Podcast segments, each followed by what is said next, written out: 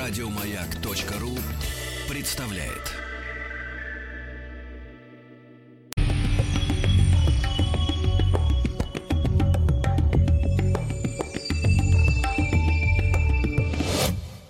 Лекториум.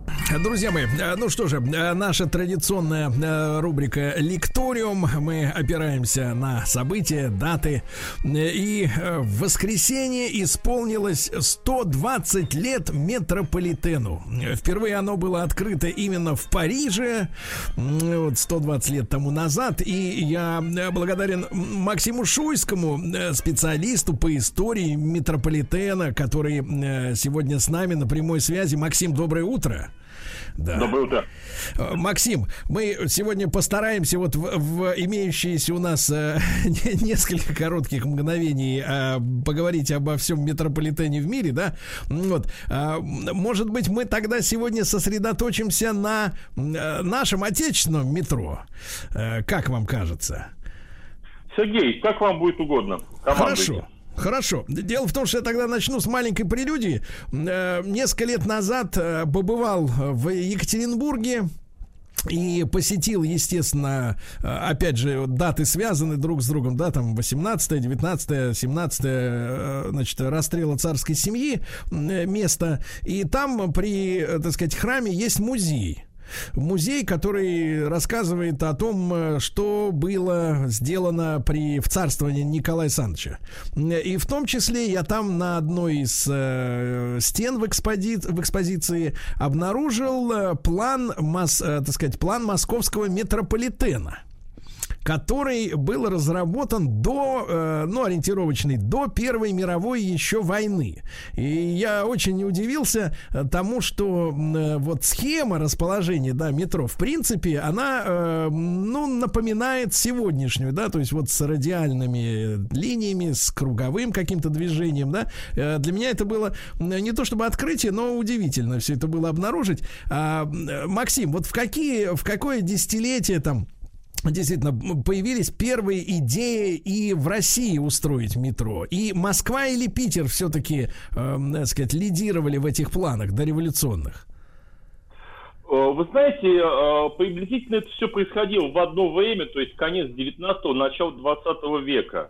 Угу. В Петербурге действительно начали первыми, ну, все эти проекты были отклонены в силу целого ряда причин. Причем а, компания инженеров, знаменитых Болинский и Кнора, они пытались и в Петербурге подавать проекты о строительстве метро, и в Москве. И тот, и другой были отклонены.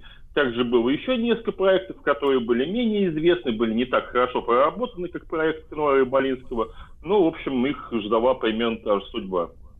А что касается, вот вы упомянули э, плана, да, вот вас удивило, что он примерно соответствует нынешнему метрополитену схеме развития, это вполне естественно в силу того, что Москва, как и большинство средневековых городов, она имеет планировку колец и радиусов. Это самая естественная вообще планировка для города вот на протяжении последних столетий. И поэтому вполне естественно, что и подземные транспортные артерии, они имеют примерно ту же структуру.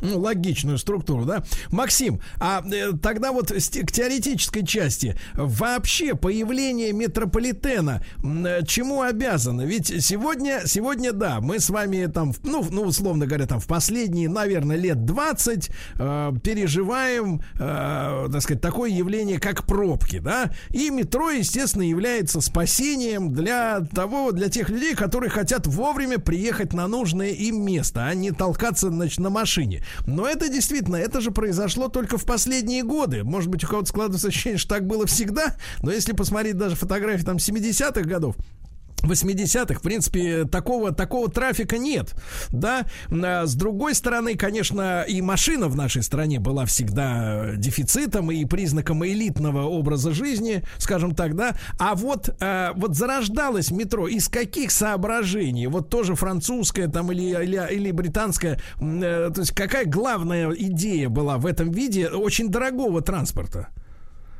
А, смотрите, тут дело в том, что вы провели не совсем корректное сравнение. А, автомобиль это все-таки средство личного транспорта, как мы понимаем, да? А метро, появление метро, эм, оно было следствием кризиса транспорта общественного. Вот mm-hmm. если уж мы договорились с вами, что мы говорим сегодня о Москве по большей части, да, то да. в Москве, э, конкретно в Москве, сложилась к концу 20-х, началу 30-х годов ситуация просто патовая. То есть э, общественный транспорт, который был представлен только трамваями, автобусы тогда были в зачаточном состоянии, их были единицы, и количество линий было смехотворно. Трамвай не справлялся категорически с перевозками. Э, одной из причин было, ну, наверное, даже главной причиной, э, огромный рост населения Москвы после революции 17 года. Был огромный приток жителей, э, население фактически удвоилось, уже было близко к утраиванию по сравнению с дореволюционными цифрами, и общественный транспорт уже просто не справлялся. А если говорить более общо, то на самом деле, вот вы упомянули пробки, и проблема-то на самом деле была уже сто лет назад. То есть в крупных городах, как я уже упомянул, со средневековой планировкой, ширина улиц – была такой, что пропускная способность этих улиц была мизерной, причем неважно, говорим ли мы о личном транспорте, который уже там в начале 20 века в Европе получил достаточно популярность, либо об общественном, неважно. То есть фактически эти транспортные артерии в центре всех средневековых европейских городов были перегружены. И просто стала насущная необходимость какого-то нового вида транспорта, которым стал метро. А если вернуться снова к Москве, то вот в качестве примера можно сказать, что на там, поездку там даже не через весь город, а хотя бы там от места вашего жительства к месту вашей работы, можно было потратить два часа, если вы едете на трамвае. Вот это, это факт, который вот, ну, мы знаем из истории. И, конечно, стало понятно, что ну, другого спасения в Москве уже просто нет. Ну, то есть для наземного передвижения, в принципе, за сто лет-то ничего не изменилось. Сейчас люди тоже едут два часа до, до работы, да, если да, на машине. Да, да то есть да. все, все, все, все стабильно. Максим Шуйский. Мы все время догоняем. Да, да. Максим Шуйский, специалист по истории метро. Мы сегодня о развитии метрополитена говорим. Друзья мои, если у вас есть вопросы, вы можете известным вам способом их мне присылать. Но пока что вот разговариваем о прошлом, естественно. Максим, а вопрос, а, вопрос залегания, да, глубины э, метрополитена, который, как мы все прекрасно знаем, и использовался, и, и до сих пор предполагается как э, э, бомбоубежище, да, использоваться как бомбоубежище от возможного нападения. А на каком этапе вот э, решения вопроса с московским метрополитеном, который был первым в нашей стране, э, вот решался, решался вот этот момент, э, глубина залегания линий? Ну, смотрите, конечно, изначально использование метрополитена в качестве средства гражданской обороны был не главным фактором для выбора глубины заложения. Потому что здесь все очень просто. Чем глубже вы зарываетесь, тем дороже вам это стоит. А, и поэтому сначала, конечно, если вы, вы, как говорится, проектируете метро там где-то в вакууме, то вам проще всего либо пустить его вообще по поверхности, как и происходило на заре там, развития метрополитенов в Европе, а, либо закопать его по возможности не очень глубоко. Но дальше вступает в силу целый ряд факторов, в частности, плотность городской застройки – допустим, чтобы построить либо станцию, либо линию перегон метро на открытым способом, то есть это когда вы просто разрыли яму, в этой яме построили все, что вы захотели, после этого закопали обратно. Это называется открытый способ строительства, либо берлинский, потому что в Берлине его впервые начали фактически массово применять. Вот. Э, для того, чтобы таким вот образом построить станцию метро, вы представляете, что вам надо устроить на поверхности в центре города иногда это бывает невозможно физически, поэтому вам необходимо закапываться. Дальше вступает в дело такой фактор, как гидрогеология. Какие у вас в этом месте, где вы собираетесь строить ваше метро, будут грунты. Значит, проводится геологоразведка, все это выясняется, и дальше уже инженеры, строители начинают решать, по какой трассировке пустить ветку, где построить станцию, можно ли здесь ее построить вообще, на какую глубину зарыться. То есть примерно вот это работает как-то вот так. А если говорить о гражданской обороне, то в основном, конечно, это уже активное использование метрополитена как объекта гражданской обороны началось уже после Великой Отечественной войны, потому что именно в годы ВОВ э, московский метрополитен показал, что он с успехом может использоваться в этом качестве. А, Максим, когда начались самые первые проектные работы, и мы же знаем, что, к сожалению, из-за там из-за революции, из-за гражданской войны большие такие силы квалифицированных инженеров, да, с хорошим образованием, они сильно поредели. Вот э, где брались кадры и с какого момента мы можем говорить, что вот начались э, работы по проектированию, по разработке метрополитена? Ну, вы знаете, если так поглубже закапываться в тему, то, конечно, первые проекты были еще в 20-е. Э, эти проекты не были реализованы. Из наиболее заметных было два. Первый был это проект компании Siemens, который, ну, это гигантский концерн, мы все его знаем, и одно из его направлений деятельности этого концерна это и подземное строительство, и производство метровагонов а также всей сопутствующей автоматики, электроники и так далее. Уже тогда, сто лет назад, они этим активно занимались. Вот. Э, был проект Siemens за 20-е годы, и даже была проведена геологоразведка кое-где по Москве, которая очень заинтересовала москвичей, что это такое, там немцы копают. И даже в художественном романе, известном вот тех лет «Подземная Москва» Глеба Алексеева фигурируют вот эти вот э, заграничные э, строители метро, которые потом оказались шпионами, которые хотели похитить библиотеку Ивана Грозного. То есть даже этот факт, он успел найти отражение в искусстве, пусть и как-то разово. И, наконец, был в 20-е годы проект э, МГЖД, э, это Московские городские железные дороги, тогда еще не было такого понятия в, в СССР, как метрополитен, вот, и э, разрабатывался этот проект под руководством профессора Розанова, который какое-то количество времени поработал в э, метрополитене Парижа и был знаком с темой. Но закончилась эта история, к сожалению, печально, потому что все закрыли, э, а часть э, участников просто пересажали там, ну, как было модно. Ну, то есть, как и, как и в романе, как и в романе, они тоже были шпионами, да. вот, да. Вот, ну, примерно так, да. А, и, наконец, уже в 1931 году начались а, проектные работы по созданию того метрополитена, который мы знаем сейчас. Вот, а, Максим, тогда можно о команде, то есть как вот собирали, собирали специалистов, да, потому что, эм, э, да, вот на Западе был уже опыт э, строительства метро, э, а мы в такой вот как бы в жесткой оппозиции в то время находились, да, с другой стороны у нас шли, начинались стройки первых пятилеток, вот это все было увязано друг с другом, э, вот, или метро как бы особняком совершенно стоит, откуда брались специалисты и знания? А, безусловно. Ну вот смотрите, например, а, знаменитый, ну, знаменитый, скажу так, в узких кругах а, Павел Ротер, который был первым начальником Мосметростроя, ну тогда эта организация называлась просто Метрострой, он уже к тому моменту, вот к началу 30-х, имел достаточно значительный опыт строительства, но не подземного, разумеется, и последнее его место работы это был знаменитый Днепрогэс. То есть угу. это был уже инженер с серьезной квалификацией, серьезным промышленным опытом. И несмотря даже на все потери Первой мировой войны и революции, э, таких квалифицированных кадров у нас было достаточно.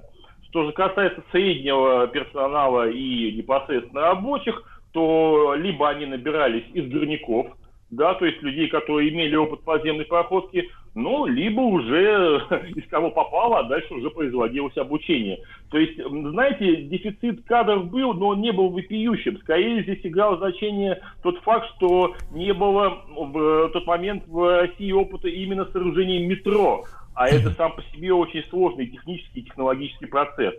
Ну, осваивали, осваивали по дороге. Мы привлекали иностранных специалистов вот для этого? А, вы знаете, э, не для строительства. А, были немецким, английским и вот не помню третьим, кому еще, американским, по-моему, специалистам а, были даны проектные задания на разработку изысканий. Вот как наилучше всего э, построить в Москве метрополитен. Уж не знаю, какие деньги за это мы заплатили, я документы не поднимал, но, разумеется, делали они это не бесплатно. Но тут проявился, как говорится, звериный оскал социаль... Э, капитализма. Потому что немцы продавливали свой способ ведения работы, то есть открытый, который они хорошо изучили во время работы над Берлинским метрополитеном. Британцы, разумеется, э, продавливали щитовое строительство, изобретателем которого они являются. И все эти проектные изыскательские работы, они, разумеется, ну, в их понимании должны были привести к тому, что их компании получат подряд на строительство. Но э, русский человек ссылается своей смекалкой, поэтому наши э, руководители э, стройки внимательно изучили все эти проекты, ни одну из иностранных компаний для строительства не привлекли, но опыт при этом проектировании был учтен при строительстве метро. То есть были использованы и берлинский открытый способ, и лондонский щитовой, э, и парижский шахтный. То есть, ну, мы у них поучились, а дальше сказали спасибо, мы к вам еще придем. Максим Шуйский, специалист по истории метро. Друзья мои, мы сегодня о развитии метрополитена говорим в нашем проекте Лекториум. Максим, а э, в те же годы ведь, э, да, по-моему, к 1935 году был составлен генеральный план реконструкции Москвы. Ну, собственно говоря, который перепахал город настолько, что сегодня, в принципе, э, редкий уголок в столице можно найти нетронутый, как говорится, цивилизационными сдвигами вот этими да, всеми, э, к сожалению, к огромному. Вот, а были ли эти два плана увязаны друг с другом? То есть вот метрополитен и генеральный план развития столицы? Вы знаете, все-таки гениальный план появился несколько позже, на тот момент, когда метрополитен уже был, ну, первая ветка уже была пущена. Mm-hmm. Единственное, что я вас немного поправлю, вы несколько преувеличиваете, говоря, что перепахали прям весь город. Скажем так, перепахали бы, если бы этот гениальный план был полностью реализован. Я mm-hmm. просто видел сам лично этот э, ну, план, общий план Москвы с нарисованными поверх проспектами, новыми гигантскими проспектами лучевыми. И это, конечно, тихий ужас. То есть, к счастью, этот план был реализован ну дай бог, если процентов на 10-15, потому что в противном случае у нас бы с вами было еще одно садовое кольцо, где-то в районе там нынешнего кольцевого, кольцевой линии метро. У нас было бы еще огромное количество новых проспектов, которые были бы прорублены прямо через центр. То есть вот представьте себе Калининский проспект, да, который был прорублен прямо через Арбатские переулки. Вот таких Калининских проспектов у нас было бы еще 6-7-8 штук по всему городу, вот просто лучами. Так что тьфу-тьфу-тьфу, постучим по деревяшке. К счастью, он был реализован в очень малой части. А, но с, непосредственно с э, метрополитеном вот жесткой привязки не было все-таки метрополитен проектировался и строился, исходя из э, анализа транспортных потоков, исходя из того, какие районы впоследствии Москвы должны были развиваться, где находятся крупные предприятия, где планируется строить крупные предприятия для того, чтобы потом рабочие могли туда перемещаться на метро и так далее, и так далее. То есть какой-то вот жесткой связи с генпланом, ну, по крайней мере, мне такие материалы не встречались. А с каких, с каких станций началась работа? Вот э, в так сказать, первые самые? А, первая шахта номер 29, не знаю, почему первая была номер 29, не спрашивайте меня, была заложена в Сокольниках. Это была фактически опытная шахта, на которой вообще постигали первые азы метростроительства.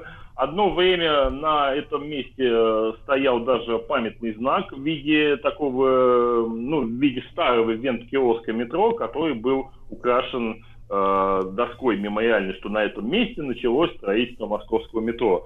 Но вот в наше время, к сожалению, там сначала этот памятный винкиосик снесли, заменили стандартным, а рядом построили такую, знаете, фанерную имитацию, а потом и после строительства вот там 3-4 года назад э, бизнес-центра и фанерную имитацию убрали. И там сейчас стоит только стандартный венкиоск. Понимаю. Максим, ну мы продолжим разговор сразу после новостей и новостей спорта. Огромное количество вопросов и э, в том числе э, ширина колеи, да, потому что мы знаем, что, например, ну стандартная ЖД колея у нас в стране, так сказать, больше, чем э, в той же Европе, да, и размер вагонов, насколько мы учли опыт европейских метростроителей, да, наверное, поскольку ты все-таки позже начинаешь, можешь применить какие-то знания о чужих ошибках и на чем-то выиграть. Об этом мы продолжим разговор сразу после новостей спорта, друзья мои. Максим Шуйский, специалист по истории метро, сегодня э, в нашем эфире. А 120 лет первое метро было открыто в Париже.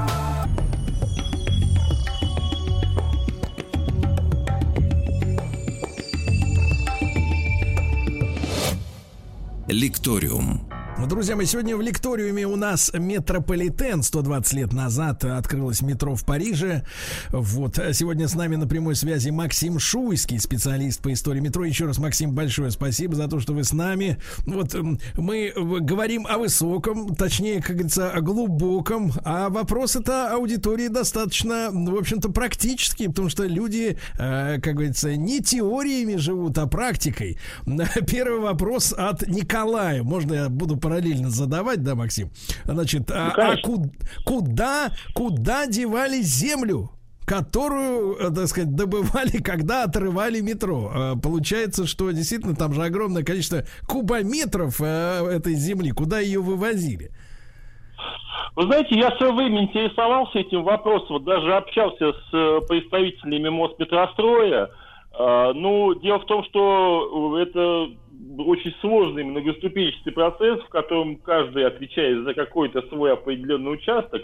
Мне не удалось найти сотрудника, который бы отвечал непосредственно за вывоз грунта, но, скажем так, э, я совершенно точно знаю, что, допустим, в 60-е и 70-е годы, когда в Москве эм, активно очень строилось метро, но все-таки мы понимаем, первые проекты, они были достаточно точечные, разовые, и, в общем-то, э, в масштабах такого гигантского города, как Москва, уже тогда гигантского, это не был какой-то уникальный объем грунта, который был бы, был бы некуда девать. Куда-то вывозили. А вот в 60-е и 70-е годы, когда метро строилось уже очень активно, этот грунт использовался при строительстве новых районов. Ведь дело в том, что тогда же Москва а, активно строилась и над землей, то есть появлялись целые районы, Москва расширялась вши, вши, вши, а мы же понимаем, что работа с э, ландшафтом, с естественным ландшафтом, которые были там удаленные районы города на тот момент, которые тогда заставили, оно же предполагает в том числе и какие-то работы там по разравниванию этого ландшафта, да, там что-то где-то надо засыпать, какие-то овраги, да, какие-то низины. И вот этот грунт в те годы использовался именно таким образом.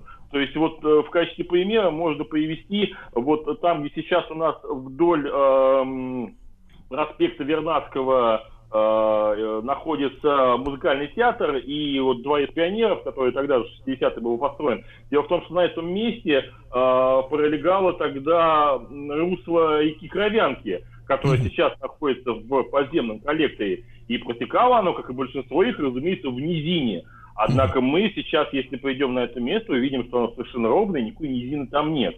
И вот, в частности, эту низину и засыпали с э, использованием грунта, вынутого из московского метро строительства. Понимаю. А, Максим, вернемся вот к той теме, которая анонсировала до э, значит, новостей середины часа. А, вопрос с шириной колеи, размером вагонов, да, вообще, так сказать, вот э, диаметром тоннеля. Что взято было за основу? Или мы сделали больше, чем у европейцев? Потому что вот когда попадаешь в тоже парижское метро, да, в центре города, но ощущение что все какое-то вот очень компактное, такое маленькое, тесно, как-то клаустрофобия начинает развиваться. У нас все просторное, но у нас вообще станции в центре города как дворцы. Понятное дело, людям надо было показать перспективы. Это все понятно. Но вот раз, размер э, колеи и вот размер тоннеля, как вопрос этот решался? Вы знаете, если честно, вот э, меня поставили в тупик этим вопросом, ну, я быстренько залез в интернет, вот интернет мне подсказывает, что размер колеи у нас 1524 миллиметра, такой же в точности, как и размер колеи на железной дороге. Да. А, что, это, как, что это даст, эта цифра, я, честно говоря, не очень хорошо представляю. Я вообще никогда этим не интересовался, если честно. Вот. Э, а что касается вот непосредственно размеров туннелей, ну вот пространство вы совершенно правильно сказали, да, это были дворцы, это сам Каганович в 1931 году сразу поставил задачу, это должны быть дворцы для пролетариата. Это прям вот историческая фраза. Так что станции мы обсуждать не будем. А что касается м, объемов э, остальных всех выработок, в частности диаметра перегонных тоннелей, то это я уже упомянул в самом начале. Чем глубже и чем больше вам надо рыть, тем дороже вам это будет uh-huh. стоить. Зависимость очень простая, она прямая, эта зависимость. Uh-huh. И вот, например, в Лондоне первые линии э, метро были настолько узкими, что они были вынуждены даже делать вагоны со скошенными краями. Вот если вы были в Лондоне на старых ветках, там такие ходят скругленные вагоны. Потому что не пролезали, да. Уже, да, они, конечно, современные, эти вагоны сейчас уже, но они по-прежнему существуют в габаритах тоннелей 19 века. Вот. И то же самое совершенно правильно вы заметили и про парижское метро. То есть они экономили на всем, на чем только было можно. Чем меньше ты роешь, тем дешевле тебе это ну, стоит. Да. Да. нас на этом не экономили, у нас было, все было просчитано. То есть и диаметр тоннеля стандартный, вот у нас считается 5,6, это я сейчас говорю про построенные э, щитовым способом, э, и даже те участки, которые строились способом открытым, то есть э, все было просчитано, что вот вагон у нас будет такой-то, кривые у нас будут такие-то, вписываться в них вагон будет вот так-то, там диаметр колеи у нас такой-то, и, в общем, несмотря на то, что наши инженеры не имели практического опыта метростроения, э, все было просчитано так, что даже вот сейчас, спустя уже там, ну, более чем 80 лет, э, мы не испытываем никаких сложностей даже на старых ветках. Да. А, Максим, естественно, спрашивают про легенду про Сталина, который якобы чашку поставил, да, и вот так появилась, соответственно, а, кольцевая линия, да, у нас. Это, ну, это, это конечно, смешно, смешная баечка а по отношению к нашим метростроителям, не побоюсь сказать, даже где-то оскорбительная. Но все-таки у нас, ну, не были они настолько дурачками. Я уже упомянул где-то в середине нашей беседы, вот до перерыва, что все было просчитано все станции находились не от фонаря, а именно в тех местах, где нужно было организовать движение транспортных потоков. И, конечно, ни какой чашечке. Кроме того, если вы наложите кольцевую линию метро вот на реальную карту, просто проведете линии, вы увидите, что она отнюдь не идеально круглая. Она идеально круглая только на схеме метро.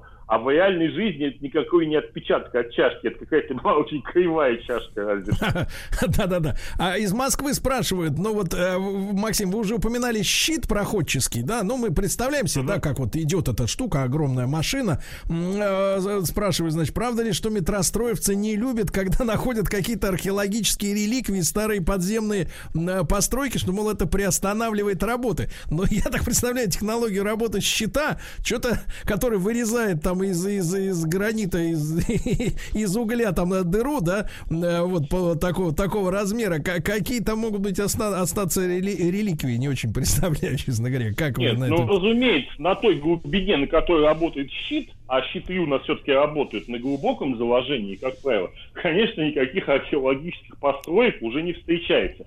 Точечно встречались какие-то археологические находки при строительстве первой очереди, которая была там частично глубокой, частично неглубокой.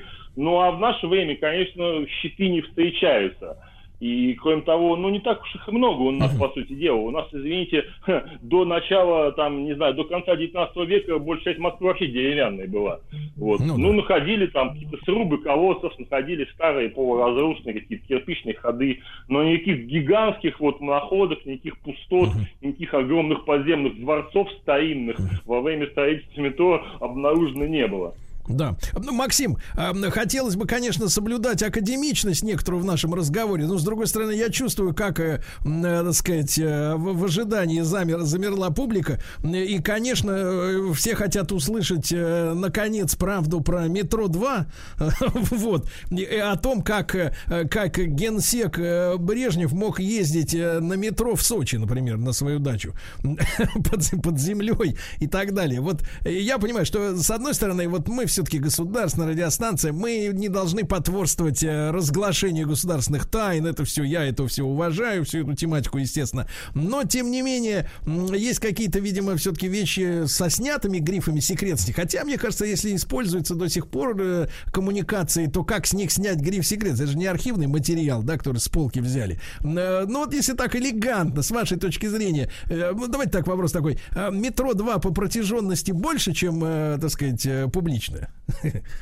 Нет, смотрите, Сергей, давайте мы с вами с другой стороны зайдем. Я просто такую ремарку краткую сделаю сначала, что на каждом моем публичном выступлении, на каждом, будь то лекция, будь то там какое-то общение на ТВ или на радио, э, на, каждый раз мне, конечно же, спрашивают про метро 2.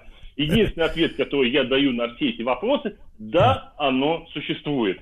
То есть это я могу говорить уже совершенно смело, в этом никакого разглашения государственной тайны нет. Это в свое время даже публично признал э, директор, на тот момент бывший директор ФСБ Коржаков, вот, но на все уже дальнейшие вопросы я публично просто не отвечаю, да и не публично, если честно, тоже.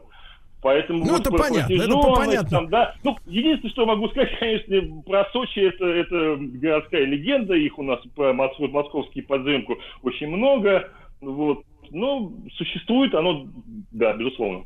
И оно началось, если так, тогда уж э, элегантно пройдемся по этой теме. А его строительство началось Сергей, параллельно... Извините, извините, извините, да. Сергей, я вас прерву. Нет, мы по этой теме не пройдемся. Все, что я мог сказать о метро 2, я вам уже сказал. Никаких больше комментариев я не даю об этом. Вот уважаю принципы, уважаю. Хорошо. Тогда короткий вопрос. Короткий. Николай спрашивает, правда ли, что после выпуска первых вагонов э, пассажиры стали выкручивать лампочки и тырить их? Ну, то есть, как только, так сказать, э, запустили первые поезда. Сергей, э, я не слышал никогда, скажем так, каких-то упоминаний там ни, ни в литературе, ни где-либо еще о подобных фактах но я совершенно точно знаю, что вот в 1935 году на момент открытия московского, московского метро э, люди там, ну, 99, если не 100%, все испытывали восторг. И несмотря ну, на то, что там мы понимаем, что социально как бы эти были люди достаточно простые, как да. говорится, рабочие крестьяне, гегемон пролетариата, да. я не думаю, если честно, они испытывали, это мое мнение. Испытывали восторг и уважение. Выкручивал. Конечно, конечно. Друзья мои, друзья мои, э, сегодня с нами э, Максим Шуйский, историк метро.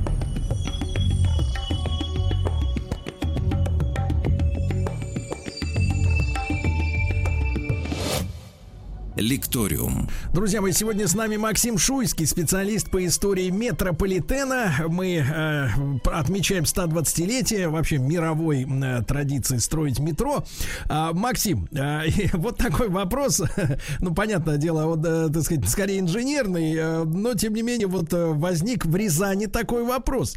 Э, вот вы там, товарищи, говорите про диаметр тоннеля. А тут вопрос, а зачем квадратному сечению вагона нужен круглый тоннель? Вот, ну, это понятно из мира физики и математики, но тем не менее, вот если как простым языком объяснить э, вот такое дело? Нет, ну смотрите, во-первых, не все тоннели круглые. Круглые только тоннели построены щитовым способом. Тоннели, построенные способом открытым, разумеется, прямоугольные. А, это во-первых, сразу. А, во-вторых, ну, это такой, знаете, вопрос как из области какой-то казуистики. Вагон прямоугольный, потому что это естественная форма для вагона. Я вот упоминал кругленные вагоны в лондонском метро, да, да, но они такие, потому что тоннель был очень узкий, фактически они в периферку ходили по этим тоннелям. Ну, почти, я утрирую, но тем не менее. Вот, то есть вагон такой, потому что вагон такой потому что все вагоны такие. Ну, а тоннель круглый, я уже сказал, почему. Потому что все построены щитовым способом, тоннели, они вот такие, потому что в этом, собственно, заключается технология щитовой проходки. Щит круглый и тоннель, который он делает, ну, вот, видите, очень вот хорошо. Да, да, да. Максим, а вот вопрос такой, может быть, с художественной точки зрения, самая интересная, с исторической, может быть, какие-то факты, самая интересная станция московского метро, ну, это, понятно, вопрос обывательский, скорее такой, может быть, или Нет, даже... почему же, почему же обывательский? Это вполне нормальный вопрос, Тут, конечно, есть некоторая, скажем так, опасность свалиться в вкусовщину, да, а, но вот даже, смотрите, э, там мы живем в информационный век, в интернете, там не только в русском интернете, а вообще в мировом, регулярно там можно встретить подборки, не знаю, например, 10 самых красивых станций метро в мире. И вот я вам могу сказать, что или там 20 самых, или 30 самых, а, в такие подборки регулярно попадают две станции московского метро, и они действительно прекрасные. Это станция Комсомольская, э, кольцевой линии, и станция Маяковская. И действительно, это, это прекрасные станции. Маяковская вообще, наверное, моя любимая в московском метро. Она в свое время получила приз на Нью-Йоркской выставке, причем туда специально, это исторический факт, туда специально привезли копию части станции в натуральную величину – а угу. дальше с этой копии было установлено зеркало, чтобы вам казалось, что эта станция продолжается еще и дальше. Это была почти полная имитация реальной станции. И она угу. там, конечно же, получила приз, потому что станция Маяковская, спроектированная нашим прекрасным архитектором Душкиным, она действительно великолепна.